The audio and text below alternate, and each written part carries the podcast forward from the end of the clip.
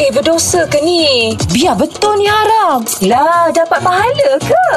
Guana tu, Ustaz. Syah tanya Syah Tanya lah soalan tu Ini memang sesuai dengan kita Ustaz huk- ah, Yang, yang bagi tahu orang Ustaz eh Hukum menggunakan produk-produk Untuk menaikkan syahwat Dan membantu dalam hubungan Menurut Islam Ha, Gana tu Ah. Okey, Ustaz Jawab, jawapan ni rahsia tau. Jangan bagi orang tahu tau. ah, Tak tak Eh ustaz macam pengalaman eh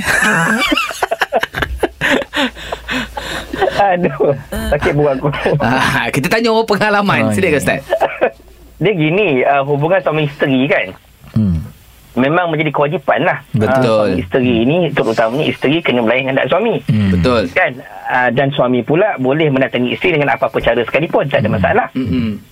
Dan kalau kata Uh, kalau kata pasangan suami isteri ni ambil satu-satu produk yang untuk nak mengintimkan hubungan suami isteri dan lagi pula kalau suami minta benda tu isteri tu beli benda tu Mhm. mm-hmm. okay, maknanya isteri kena ikut Betul Betul Hmm. dia kena buat benda tu ha, s- sama juga macam suami juga kan kalau dia perlu kepada sesuatu produk untuk nak mengintimkan suami hubungan suami isteri Hmm. so benda tu dibolehkan dan diharuskan bahkan kalau benda itu boleh memberi keseronokan kebahagiaan dalam rumah tangga Hmm. jadi dapat pahala hukum sunat pula kat situ Ah. tapi dengan syarat Ah. benda yang diambil tu tadi jangan benda yang haram jangan benda yang najis Hmm. Okey. kan macam-macam hari ni kan Betul, benda yang betul. haram benda yang tak yakin Mm-mm. dia punya halalnya tu So daripada segi situ kalau kita dah tahu tapi kita ambil juga berdosa. Ah, Betul Faham. tapi usaha untuk mengintimkan hubungan suami isteri sangat digalakkan. Mm-mm. Kalau dah itulah kunci kepada kebahagiaan yang macam isteri biasa buat. Hai Ah, Ustaz nak try PM tepi Ada